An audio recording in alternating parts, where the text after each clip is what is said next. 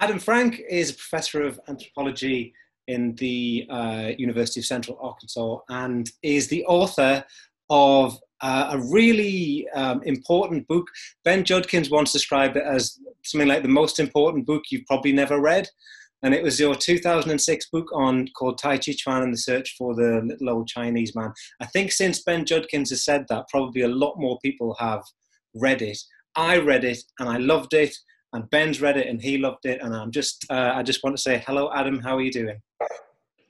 Doing all right, thank you. How are you? Yeah, I'm, I'm, I'm okay. I'm okay. I'm a bit, it's a bit hot and sweaty here at the moment, and British British houses are not set up for hot weather. so, yeah, I remember. yeah. So you um you have been to our martial arts studies conferences. You've written this seminal monograph on uh, learning Tai Chi in Shanghai. Um, and you've written articles about the transmission of, of Tai Chi and the politics of Tai Chi institutions. And um, a little bird tells me that you've also got some experience working in Kung Fu martial arts films. Is this true? Really? How did you know that? I know everything. Tell me a bit about that first. Oh yeah. Well, uh, well, you know, I'm a, I'm I'm an actor. I'm a theater and film person. That happened before the anthropology. So, um, when I moved to Hong Kong in the mid 80s, um, just out of college, maybe two years, mm-hmm. I, um, you know, I was looking for a job when I got to Hong Kong. And you know, what do you do? You teach English, and you get recruited to uh, to be an extra in in bad kung fu movies.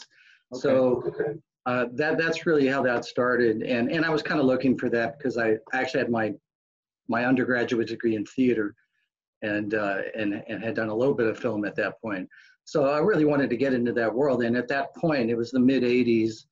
Uh, John Woo, Chow Yun Fat. It was really this serious golden age of uh, cinema in Hong Kong. It was a very exciting time. So I really wanted to get involved with it.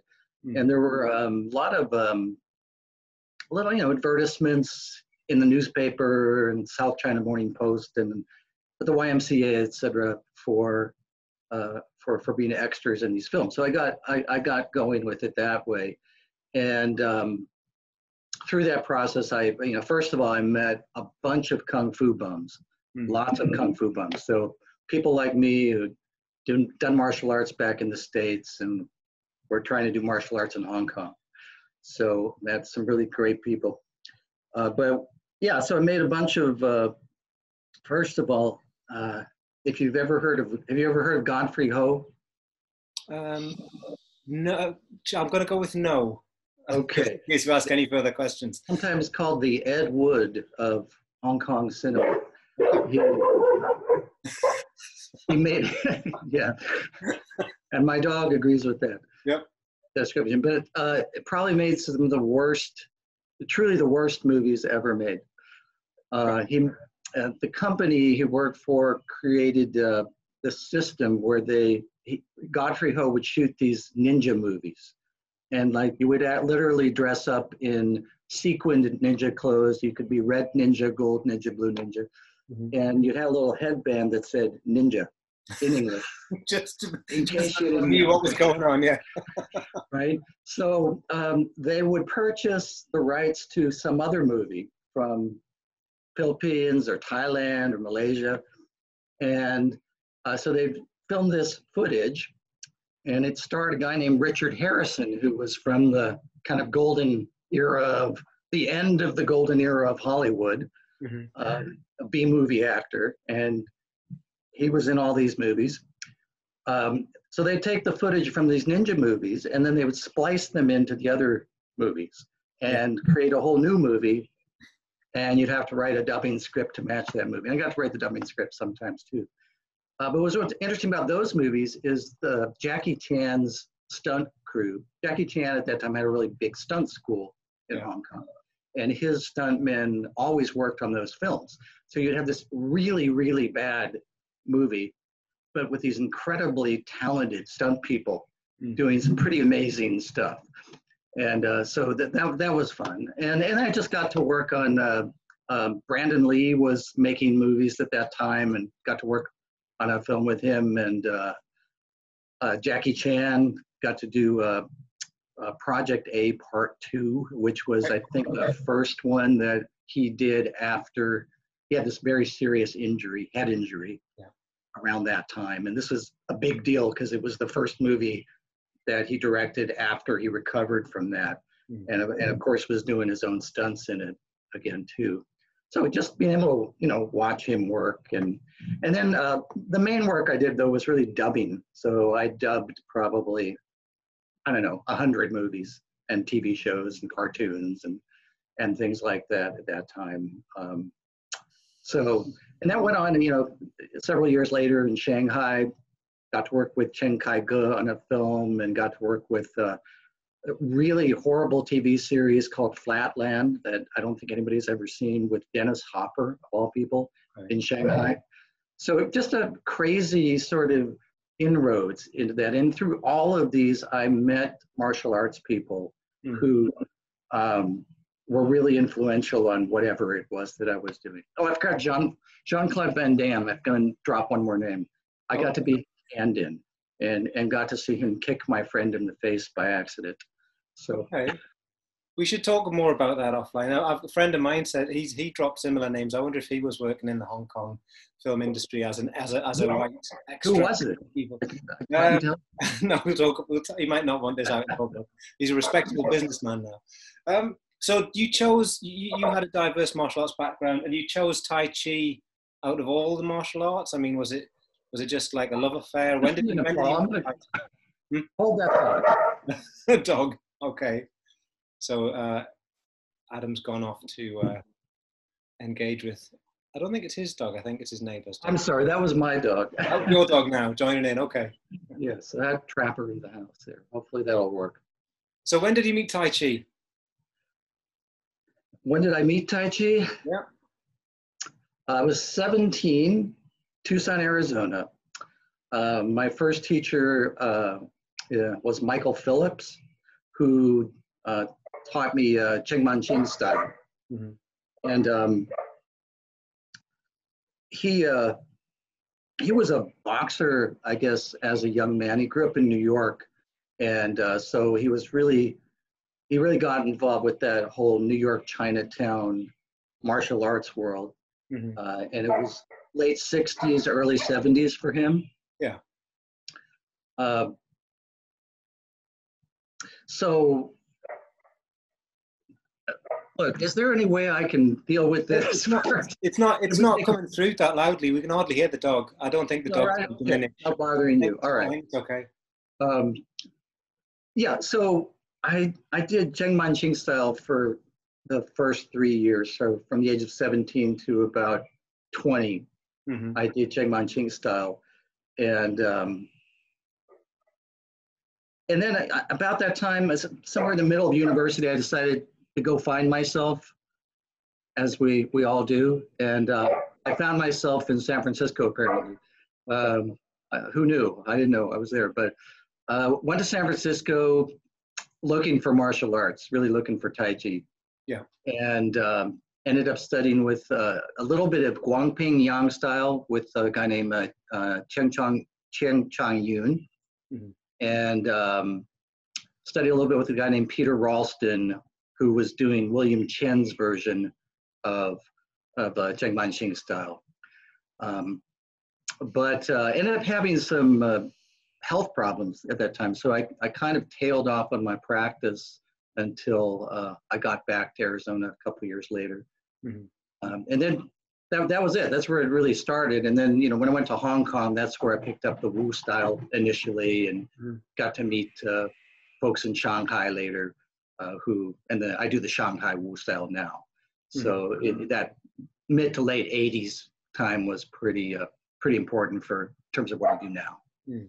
And then you, you, you went back to university and ultimately you did a PhD in anthropology and you, your study was of like identity uh, and ethnicity in, in Shanghai in the Shanghai martial arts community? Yeah, yeah, yeah. I did. Um, there was a little bit in between. So I didn't go back to school for about 10 years, uh, actually. And uh, just practicing on my own most of that time. Um, and then in the 1995, I was doing my master's degree uh, in uh, international affairs in, in Washington. And I had a chance to go to go back to Shanghai at that time. So that's the first time between the late 80s and, and you know 95 that, that was the first time I was able to reconnect with that Wu style group. So that was really the beginning of that project, although I didn't realize it at the time. But mm-hmm. that was the first really intense study of about six or seven months uh, with that Wu style group in Shanghai. Mm-hmm. And um, so a couple years later, when I was in the middle of the anthropology degree, or just starting the anthropology degree in Texas, um, you know, it's really one of those funny moments, and I think a lot of us have this with with the research we really enjoy the most.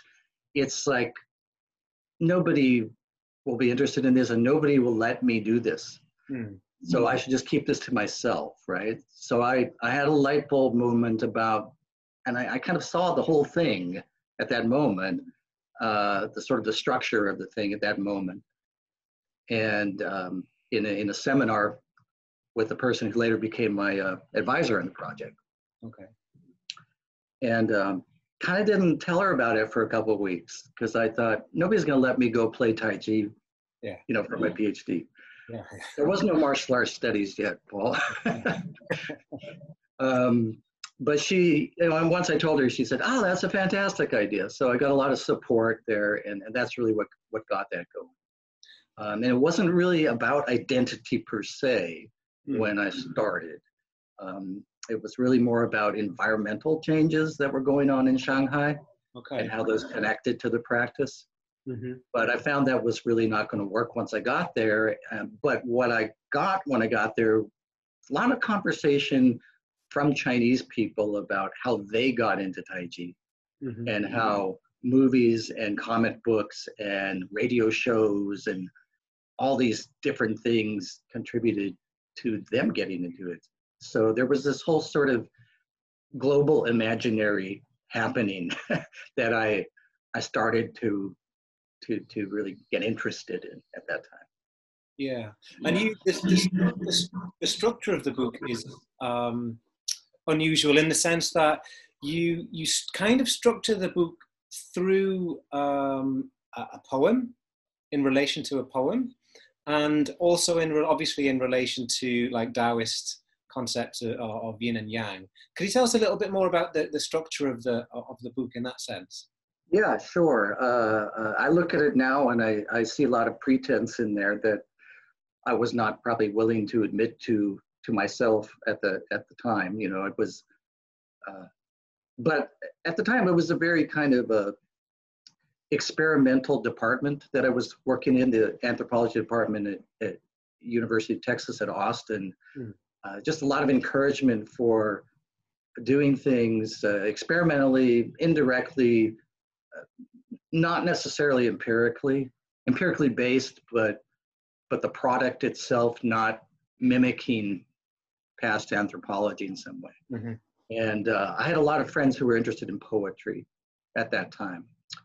And so just started playing with uh, Wallace Stevens' 13 Ways of Looking at a Blackbird as a starting point for what I was trying to say in the piece.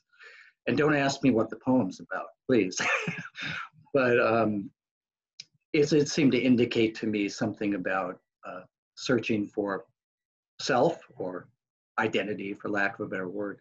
Mm. Um, but that initial moment when I thought of the idea is really where this structure of having it structured around the yin yang symbol, mm. the Taiji Do is was uh, mm-hmm. that's kind of where that happened, mm-hmm. and that kind of carried through. So I, I was saying it, it'd be nice nice to create an ethnography that has some circularity to it, mm-hmm. that, that where we we we start with the body and we end with the body mm-hmm. on some level and and what are all the various permutations and changes that a, you know someone trying to learn this art goes through to um, kind of leave their body in a way mm-hmm. and see you know the rest of the world bring that experience back in and how does that actually change you right so that's really where that came from.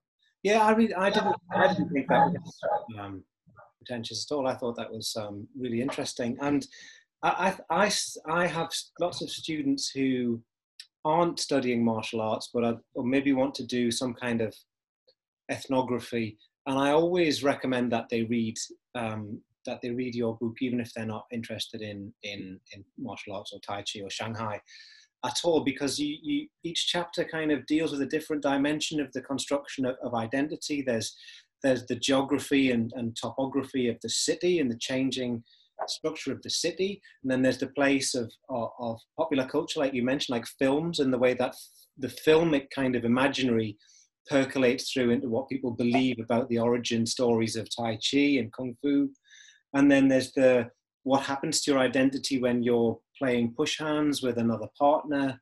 And it's it, it, it has so many it's like well 13 ways to to look at a at a crow or, or a blackbird right. or whatever it was.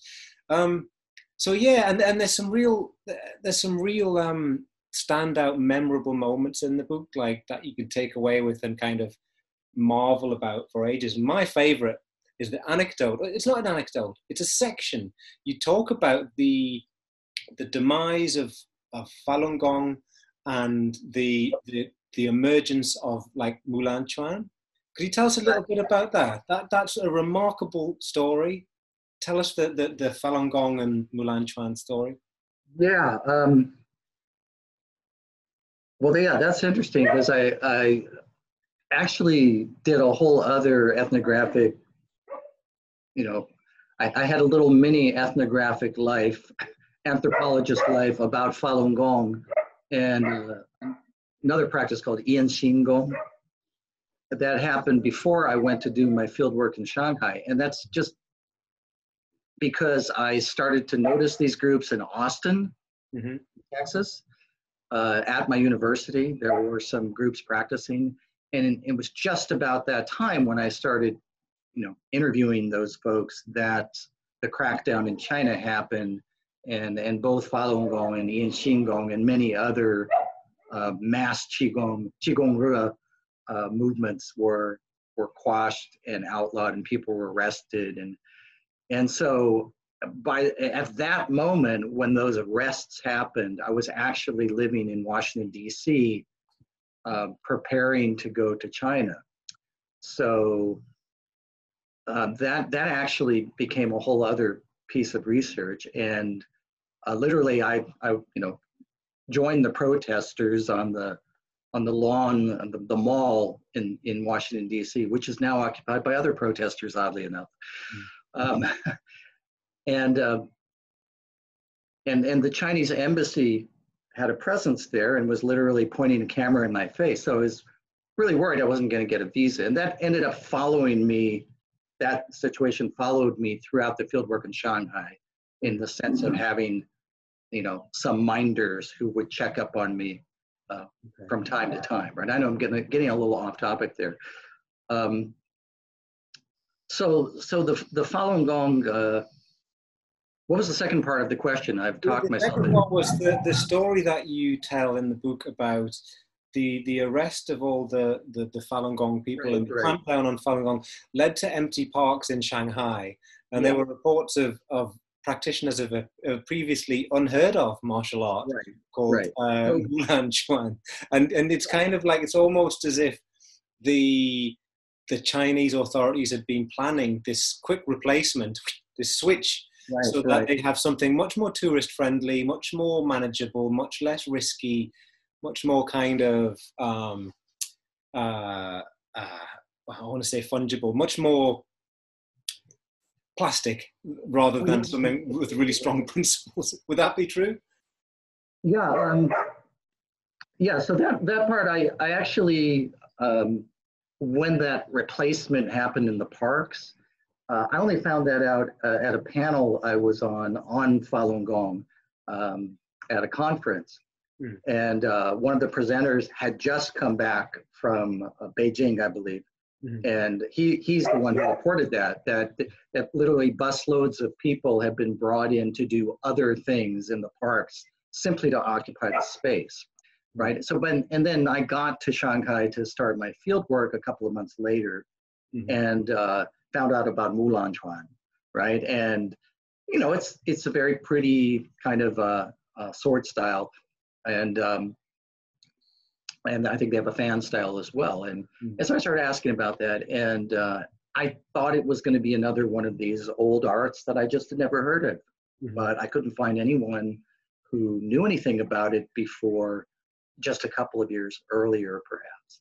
So yeah, that was one, and there were several others that uh, certainly the 24 became more popular. The mm. Tai Chi 24 uh, style became more popular, which was always just a competition form, but mm. all of a sudden it was the form anybody could do without worrying. Mm. But what they didn't do was they, they didn't ban any of these Tai Chi forms. So they did make a clear choice, and I mean the government made a clear choice that Tai Chi was okay, right? Mm. But there were definite times when I would be doing Tai Chi related Qigong in the park, mm-hmm. and the police would watch me or ask me what I was doing. Okay. And maybe I was doing that with somebody else, and we'd have to explain, oh, yeah, this is just Tai Chi. And right. They didn't want any trouble, so they'd say, okay, fine, you know. Okay, and you also um, you spend some time in the book talking about the way in which, in cer- at certain key moments in in kind of China's diplomatic recent history, that Tai Chi has been singled out as like a kind of a quintessential symbol of China, much the same way they, that the panda is somehow like quintessentially Chinese. But right. you argue that that it, it it has been pulled out and and deliberately manipulated because it, it has always functioned in a kind of very non-Western, very uh, well, I'm going to keep saying quintessentially Chinese uh, way. Is that would that be right? Uh, yeah, yeah. I think in the book it was probably a the argument uh, might have been a little bit stronger than I would make it now. Um, I mean, there were there are other things, even in martial arts, that maybe are equally imbued with symbolism and and, mm. and uh, uh, you know Chinese government uses for that purpose. But yeah, I think I think that really started with uh, Andrew Morris's work on on the kind of physical education movement in mm. China that happened earlier in the 20th century, and uh, he writes about the YMCA's being the kind of a birthplace for for modern martial arts practice, uh, mm-hmm. for public martial arts practice anyway. And then um, a few years later, you see a Tai Chi team at the 19 uh, the the Olympics in Berlin in the 30s. Mm-hmm. I think the 36 Olympics, right? Yeah. So suddenly you have a sort of coming out party. So I think part of that use of Tai Chi is that it had already been used that way previously. And this idea of Tai Chi should be taught publicly, it was an accessible martial art right away when um, uh, when the Qing dynasty fell. It's like mm-hmm. you're looking for some some martial art that you could kind of quickly disseminate to the public. Tai Chi was perfect to do that because you could change it, right? You could make it this uh, nice, slow, easy thing instead of the hard parts and still call it Tai Chi. So I think that there were reasons for that. And I also wrote that at the time that um, China was preparing for the Olympics, for the Beijing Olympics. Mm-hmm. So they were really keen into that historical moment where this was part of the previous Olympics. Let's put it in our own Olympics, or mm-hmm. let's use it as a symbol. So initially, the symbol for the Chinese Olympic Committee was the posture uh, serpent creeps downward an abstracted version of that. Yeah. So, you know, there were real concrete reasons why I was talking about it, but uh, partly I, I, had a little tunnel vision about it too, and there were other things going on that might have been. yeah, a little tunnel vision about it. And so, um, in I guess I mean I don't know what what continued kind of relationship like ship you have with China and going to China and having first hand experience of it, but if if the status of something like Tai Chi Chuan and and other Chinese martial arts shifts around and is used sometimes and subordinated other times, what kind of big changes have you seen let's let's stick with Tai Chi because that's I think that's your main interest still, isn't it? What kind of big changes have you seen across the decades in the states of Tai Chi within China, either domestically or internationally? Yeah, yeah, boy, that's a big one. I think um, first of all, I haven't been back for about ten years now, which is hard to believe. So the last time I was in China was uh, I was doing a research project on the uh, World Expo in Shanghai in 2010. So you actually saw a lot of Taiji at the expo itself and this public display. It wasn't the only martial art, but but lots of Taiji, especially the Wudang style. So the Taoist monks mm. uh, in full monk gear doing their group Taiji. Mm. So I think that really, for me, marked the kind of culmination of that whole using Taiji for Chinese identity thing, um, because that was a big coming out party for the whole country. Mm-hmm. And uh, it was about not broadcasting that image to foreigners, but broadcasting it to Chinese people from all over China mm-hmm. who were coming to the expo.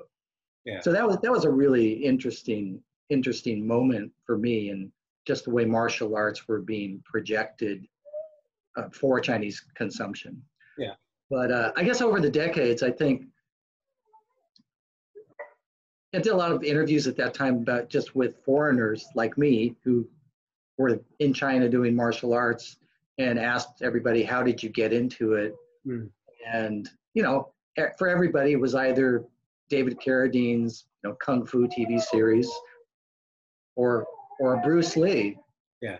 Or you could say Bruce Lee's Kung Fu TV series, as the case may be. Yeah. But um, everybody had the same story, and so we had kind of this narrow, narrow band of reasons why we were there, how we got into it. Mm. And uh, most of us were roughly the same generation. We had grown up where the, those neighborhood martial arts schools had started to really become quite popular in the US.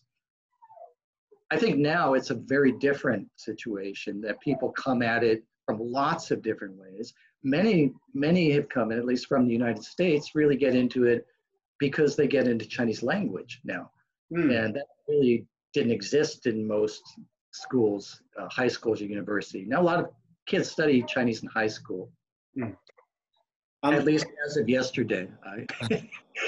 um, I'm, I'm, glad you mentioned language because the, another um, really interesting discussion in the book is about the, the circulation of like the key terms of Tai Chi. So the key, like the, the, the like the idea of Chi, for instance, and um, you talk about how when a, a concept is is exported or imported into another linguistic cultural context, there are all sorts of power relations and power dynamics that that that that uh, come to like who is authorized in the English language in America or, or in the UK or somewhere to say what chi is and to be able to and, and it's, it's so it's not a straightforward like semantic translation is it? It's not like well this is what it denotes and this is what it connotes or this is it's actually a whole set of, of hierarchies or either transported also or invented on the spot. Um, could you tell us a little bit more about that? I've always loved that discussion since I first read it. Yeah. Um, um, hold that thought. yeah. Okay. He's just vanished. I think. I think the dog is. Uh, the dog oh, acting. I can't think. Uh, yeah. All right he's much happier now. in a better place. Okay. yeah, I'm actually kind of getting ready to uh, update that whole discussion, and uh, you know, before before COVID hit, I was getting ready to update the whole project. In fact, I was I was planning to go to China and uh, and and kind of redo that whole thing and rethink that whole thing. Mm-hmm. Um, so I was going to start the way I started with the Chi discussion before, which was looking at how people in the United States actually think about that idea. And uh, one thing I've really noticed is it's become uh, just much more part of um, the language in the United States. That is, I can say the word chi to anybody now and they'll know what I'm talking about. It's become a borrowed word in a much uh, more concrete sense. And I think it's just because it's disseminated through uh, through TV and movies and in in so many ways that people picked up on that word. And then the practices themselves have become quite popular. Mm. So so that's been a real change. It's not just kind of a, a completely exotic thing that you see in bits and pieces of products and so on. It's uh, it's something people joke a lot about. Yeah. So I hear a lot of joking context about chi, like yeah. I'm gonna fire my chi at you or something like that.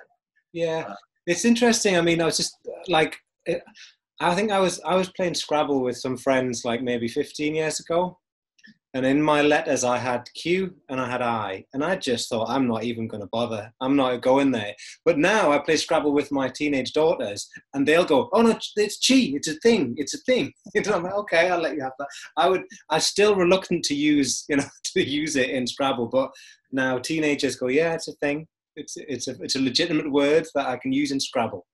go for it. I say go for it, you know. What yeah. could happen? You know, the Chinese police could could come down and say no one expected the chief police, right? yeah, I mean, there, there are other terms um, that people argue about, terms like sifu or shifu. Mm-hmm. Um, and in it, there's some like Tai Chi institutions where like only the the you know like Master Shifu Ugoi or something. He's the only person who can be Sifu. But it, like whereas if you're in Hong Kong, it just means like mate, doesn't it? It's like you say to taxi drivers and you know, I teach you something, you might call me Sifu. You teach me something, I call you Sifu. But it's just in, when that gets transported across into different cultural contexts, it's like, oh no, you can't just, you know. Yeah, yeah. It's a, I, you know, again, I think that's changed. I think that's changing with the younger generations in China, too. That I mean, when I was first studying in Shanghai, you didn't call someone who wasn't your te- your your actual teacher. You didn't call them shifu. Right. Um, you could call them lao shi, which is the other yeah, yeah. standard word for teacher. But even you know a few years ago, I noticed that that seemed to be a little more fluid, and and it might just be my poor Chinese, but uh, I think I was picking up on on that. Hmm. And uh, Hong Kong, it seemed more fluid than in Shanghai, even in the 80s, like you said, that, you know, people were referred to as sifu if that's what they did. Yeah. I mean, this is this is this is a discussion that's about identity, isn't it? I mean, I, I I'll come clean, and I have tremendous difficulty when I see someone, for instance, on social media, and and their names like John Smith or William Shakespeare, and they've got Sifu in front of it. Sifu Williams, and you're like, I just think, no, just no, just no.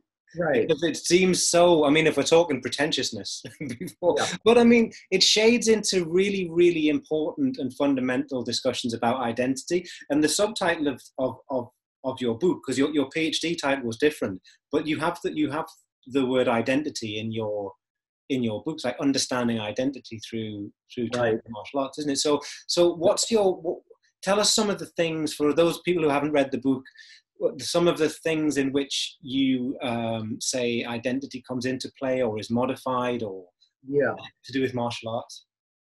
Well, first of all, I should say that you and Ben and and other folks have offered some really wonderful critiques of that approach, and that's modified my thinking to some degree um,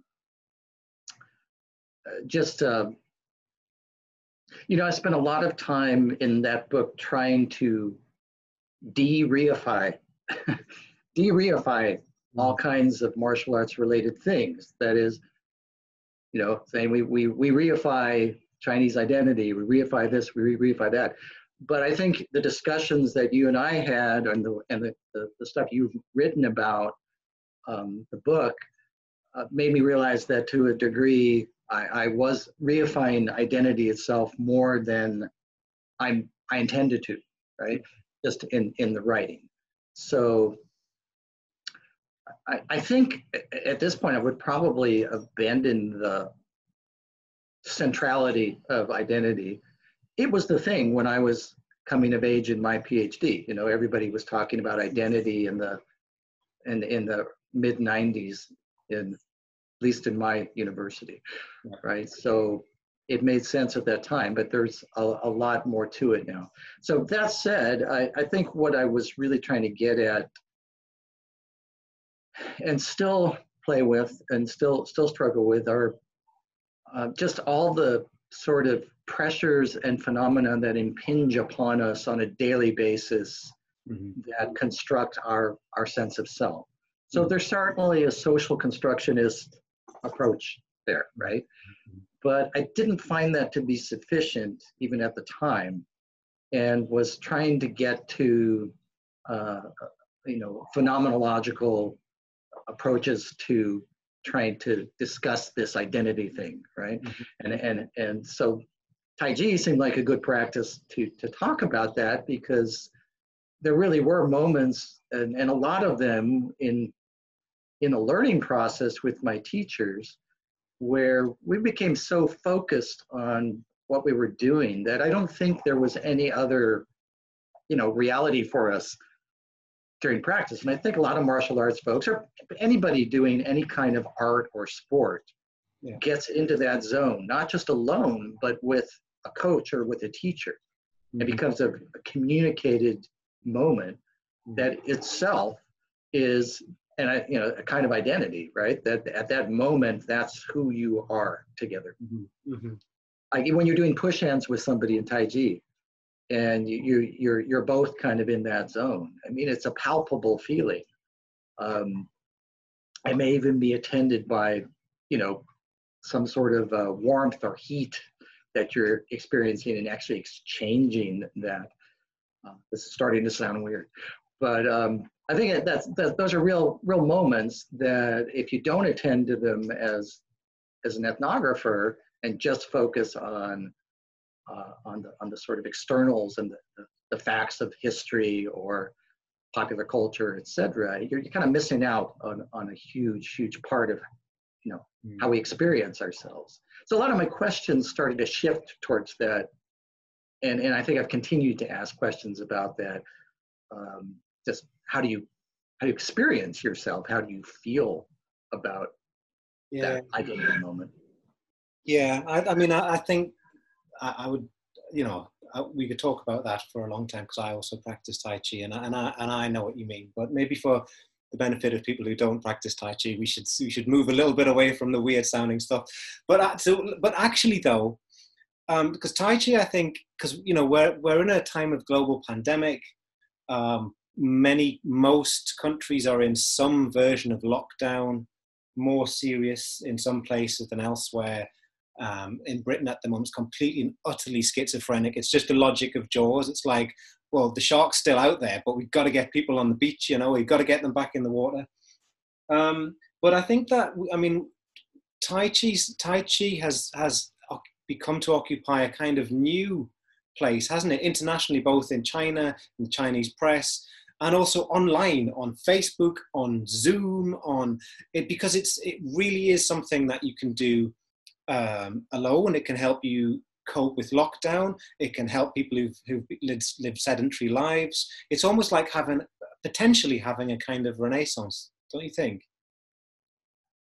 It's an interesting way to think about it. I I I hadn't thought of it as a renaissance, but um, I do see what you mean. In fact, I'm, I'm actually working on a, um, a, a book chapter for a book on um, on teaching about Asia in the pandemic, mm-hmm. right? And and I'm writing a chapter about trying to teach Tai Chi and Qigong online. Yeah. So using experiential methods to to, to get to certain uh, concepts in uh, Chinese philosophy, for example, etc.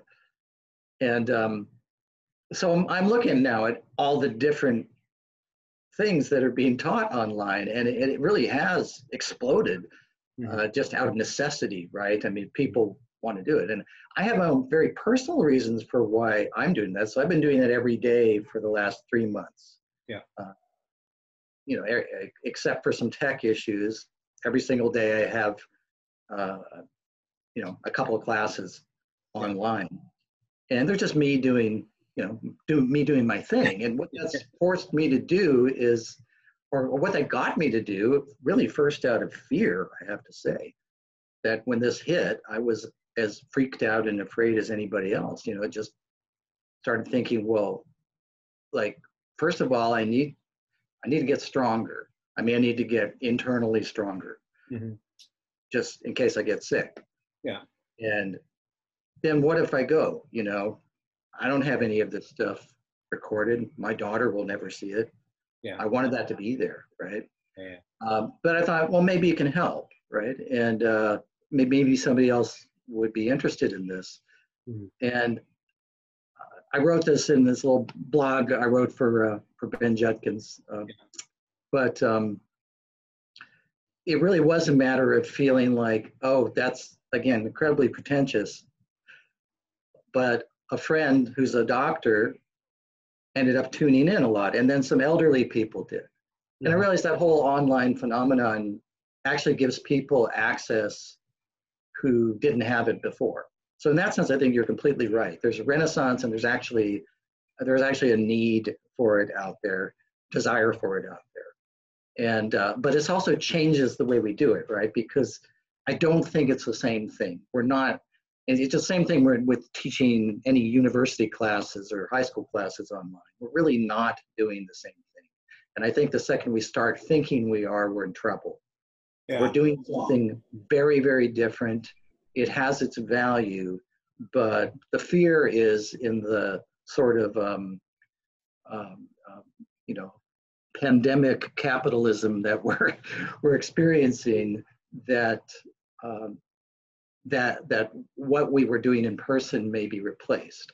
I don't think that will happen in martial arts because you know people do need to touch each other, right? Ultimately, for yeah. for you to learn. But I think I think that it's going to precipitate. I mean, the the the, the move of teaching and learning online, whether that be a university course or whether that be qigong or dance, like my daughter does ballet classes on Zoom now. You know this kind of stuff.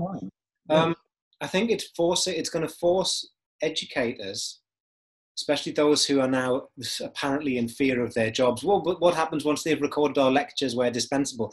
We need to think about and articulate precisely what what that that certain je ne sais quoi is that the teacher brings to the experience, whether it needs to be physical or whether like I think I think that for a long time all of us academics. So I'm speaking to you now as an academic. We've right. coasted along and assumed that we needed to be there face to face, body to body in a real way. But now we have to explain why they don't just need YouTube and Wikipedia. And, you know, that's all. Um, yeah.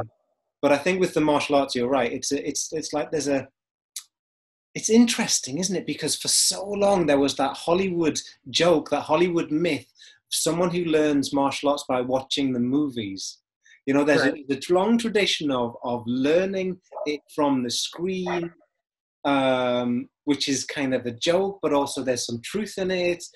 And then you have, well, what do you lose? What do you lose? I think with Tai Chi, you know that you lose the push hand. You lose the, yeah. You can't, exactly. teach, can you teach the sensitivity? Can you teach stick, yield, you know, listen? Can you, can, you can't teach that, can you, on like this?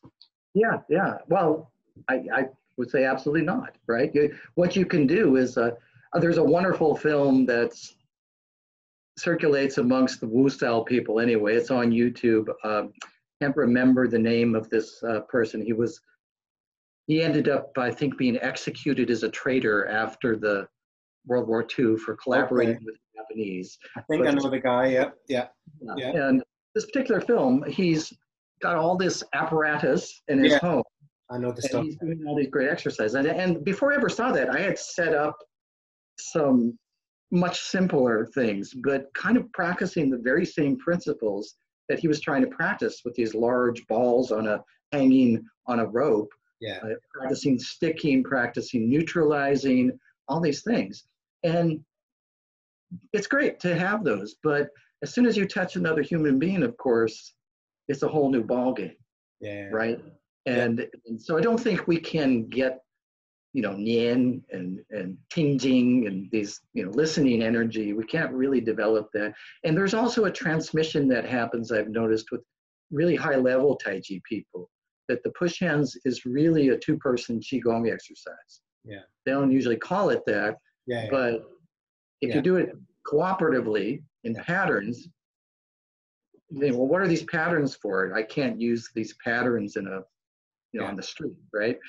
Well, the patterns are are really an exchange of feeling, Yeah. and and getting a sense of that softness. Yeah. So can't do that, right? Yeah. Well, I was, I mean, I was, I've talked to lots of different people about this recently, and, um, you know, in, in, in many ways, uh, one guy I was talking to, um, Luke White, uh, a, a few months ago, and he, he said actually their Tai Chi classes in London have moved online, and there's more people now because actually when you teach Tai Chi, I mean, when I teach Tai Chi, the first thing I want to do is get to the applications and go this and and, and right. And the, but the first time you put your hand on on your archetypal Tai Chi student, that might be the last time you you'll see them. They might Right. never come again because they, they didn't want anyone to touch them, even if it's just on the shoulder to demonstrate. So, like you know, that that that, that entry level Tai Chi, you know, hmm. the, the the internet might be its its absolute kind of ideal breeding ground, but um, but the next level, the the push hand level, I guess, maybe not. I, I think that's true. I've, I've certainly had an experience teaching students that, well, they come in with their preconceptions of what it is. And I, I taught a IT for actors this spring before it went online. we continue trying to do that online. And uh, it was a very small group, but none of them were interested in the martial arts at all. Mhm. And so I initially did exactly what you describe. I said, oh, yeah, you know, this is the opening of the form and this is its application. Mhm. Totally not interested, right? So I had to rethink it. I had to think, well, this is Tai Chi for actors. It's not Tai Chi for MMA. So what exactly do they need? And and so we really got much much more into applications for the stage. So we would do the form and we would work on basic principles. How do, how do you stand? What are the basic principles of the movement? And then you know, ask I would ask them to walk across the room Mhm. or walk across the room and pick up a cup and use those principles. Uh, uh, Daniel Mroz do, does this on a much, much more sophisticated level, I should say. Um, uh, he describes a, a whole methodology for training actors and these principles in the book, and I think you you really see it there. You really you really see application. IG means something completely different in that context, but incredibly valuable at the same time. So Yeah. So I guess we should ask about. Um, so you said that you're working on a book chapter about like learning and teaching about Asia in in Right. in these kind of pandemic times. What what else is on the agenda? What what's has the Yeah. agenda changed? Has, is, has it gone on pause, or like what what's happening in the in the research world for you at the moment? Yeah, well, oddly, it's it's really gone into high gear. I, I have to say that uh, I'm one of those people who have, uh, you know, my work has become energized because of the relative isolation. For one thing, I you know the last several years, I really have become much more of a performance studies person, and in terms of actually doing performance, doing theater, making theater. And so haven't written much about martial arts in the last, um, you know, three, four years, I would say. Mhm. And, um, but I was doing a lot of, a lot of theater. So that was all lined up for the summer. I, I was going to be in the Shakespeare Festival. I had a project going with at-risk youth and doing theater with them. Mhm. All went down the hole, right? so suddenly i had i had you know 40 hours a week that and and at, at the same time started making these morning videos. And at the same time i had knee surgery about a year ago so i've just now been able to actually get back into regular practice and been able to sustain it for a couple of hours a day so all that came together and And I realized that only when I'm practicing am I productive as a scholar, as far as martial arts goes. Yeah. And if practice falls to the wayside, I just don't have a lot of thinking going on about it. So it really reignited a lot. So that said, I'm working, uh, Daniel and I are working on a book proposal right now about Tai Chi and, and performance, the, Oh, specifically actor training, you know, that practice, Yeah. um, which is an exciting project. And I don't know where it's going to go or if it'll be accepted, but we're, we're kind of looking at that. Um, we're also doing um, a conference paper. I'm doing a conference paper as a part of a panel that uh, uh, Doug Farrer and, um, and Daniel set up. Mhm. I'm the late edition, so thank you for that. um, and that's more on just uh, the aesthetics of standing meditation. And I'm kind of looking at Walter Benjamin's, uh, you know, uh, famous uh, quotation about re- the, you know, in his essay about re- reproduction of art, right? That looking at this as a, as a reproducible art, that, that we do, we do martial arts as reproducible art. We just reproduce it in a different way. We don't do it through a factory, we do it through our bodies. So I'm playing with that idea and looking at, at how people actually talk about the aesthetics of it in, in uh, different contexts. And it's really specifically focused on standing meditation. So those are those are the main projects that are that are going on this summer, I would say. Um, I'm down the line. I really want to do a book on Tai Chi for actors that's much more kind of by the numbers for, you know, maybe teachers who don't necessarily do Tai Chi but want to bring that into their their classroom. Well, it's great that you've been kind of intellectually as well as physically energized by it. It's it's great to hear like a, a- a kind of a happy, productive story like that. Far, but No, it's, it's, It's it's great in a minute uh, going, you know, for getting rid of the, the, the disease. Uh, Yeah, well, but I mean, I think that that that's that's a that's a high point. So I think we should try and end on a high point. So I'm going to say, um, Adam, thank you so much for um, taking the time to talk to me today. It's been great. All right. Well, I want to, before you cut me off, Yeah. thank you. Thank you and Ben and for creating this field of martial arts studies because uh, it's really been a wonderful experience to be able to connect with people around around these ideas, something we're all excited about, uh, both as practitioners and, and as scholars. So much appreciated. You're very welcome. Thank you.